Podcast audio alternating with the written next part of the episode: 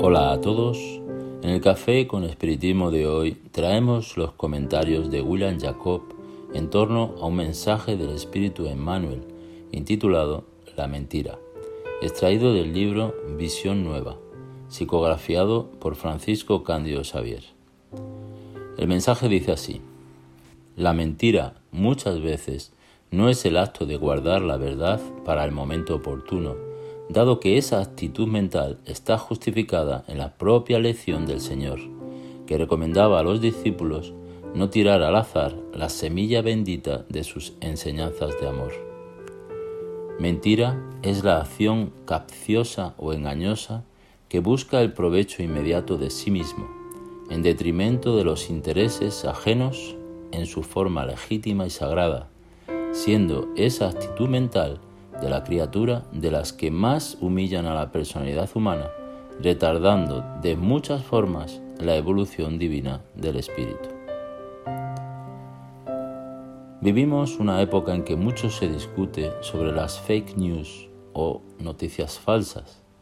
No se puede negar que los impactos que producen en la vida de las personas e incluso de las colectividades son inmensos. Muchos ya murieron, otros tuvieron sus vidas personales y profesionales afectadas, esto desde un punto de vista individual. Un caso que fue muy conocido, especialmente en Brasil, fue el de Fabiane María de Jesús, golpeada y asesinada en el 2014 por aproximadamente 100 residentes de la ciudad de Guarujá, litoral del estado de San Paulo. El linchamiento público duró cerca de dos horas siendo asistido por casi mil personas. En esa ocasión la confundieron con una mujer que supuestamente secuestraba niños. La noticia no era verdadera y este hecho impactó a muchísima gente. En lo colectivo, podemos citar que las noticias falsas perjudican el proceso electoral de varias ciudades y países del mundo, dificultan el combate al coronavirus y conmueven la imagen de algunas instituciones que trabajan por el bien común. Es impresionante que haya gente que esté creando esas noticias y que existan aquellos también que las pasen a otros sin comprobar la veracidad de las mismas. Este es un punto importante, ya que este último grupo puede estar compuesto por personas que no tienen el propósito de hacer daño, pero que, por no vigilar o por ignorancia, acaban colaborando con el mal. Hay otros que sabiendo que la información es falsa, aún así la pasan a otras personas. Hay una imagen en internet en la que un hijo llega a su padre y le dice, papá, esa información es falsa.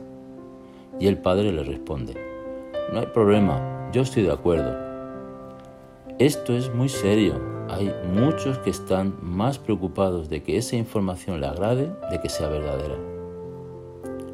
Y ahí el Evangelio nos ayuda, como siempre, dirigiendo el camino de aquel que quiera actuar correctamente, abriendo nuestros ojos a la empatía. Jesús en una ocasión dijo, Todo cuanto queráis que los hombres os hagan, así también haced vosotros con ellos. ¿Nos gustaría que alguien crease una información falsa sobre nosotros? ¿Estaría bien que alguien nos acusara de un crimen que no hemos cometido? ¿Es justo acusar a alguien de secuestradora de niños sin saber si aquello es realmente verdad?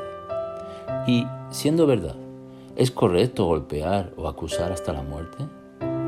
Son preguntas con respuestas aparentemente sencillas y lógicas, pero que en la práctica acaban siendo desvirtuadas por diversas pasiones y fanatismos.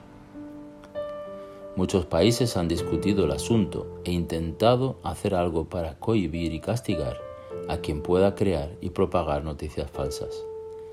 Necesitamos exigir que la legislación humana avance en ese sentido, sin olvidarnos que el espiritismo puede dar su contribución, no necesariamente en ese área de actuación, sino transformando moralmente al individuo, para que así, sí moralizado y compenetrado de su papel en la sociedad, no sea parte del problema, sino de la solución, en el que, sabiendo que sus deberes de espíritu inmortal sea donde terminen las mentiras, y no aquel que las pasa y divulgue en las redes sociales o en las conversaciones personales.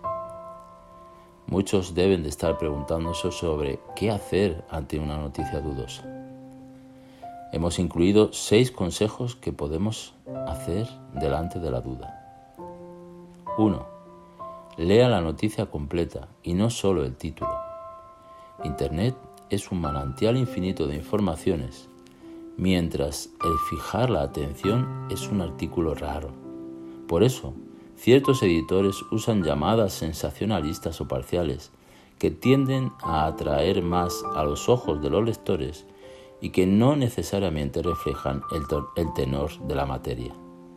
Lea siempre el reportaje completo antes de publicarlo, de compartirlo o de formarse una opinión sobre la misma. 2. Observe la fuente. Una noticia real siempre estará en un vehículo con credibilidad. Busque la misma noticia en páginas confiables y no tan solo en aquel canal de la red social a la que esté acostumbrado. 3. ¿Sabe de aquellas noticias bombas sin link que recibe en los grupos de familia o de algunos amigos de WhatsApp? Pues bien, buena parte de ellas son falsas. Puede copiar el título del vídeo o el texto, si lo tuviera, o incluso trozos de la información, e investigar en Google si tal vez alguna página confiable ya ha hecho un trabajo de investigación mostrando que se trata de una noticia falsa. 4. Esté atento a la fecha de la noticia. Esta puede ser hasta verdadera, pero puede ser una noticia verdadera fuera de contexto. Este es uno de los errores más normales. 5. Tenga responsabilidad. Muchas personas comparten algo simplemente por el deseo de que sea verdad. Es necesario sentido común. 6. Pase todo por el filtro de la razón y, en la duda, es preferible rechazar 10 verdades que publicar o pasar una única mentira. De esta forma, no estaremos, como bien dijo Emmanuel, retardando de muchas formas la evolución divina del espíritu.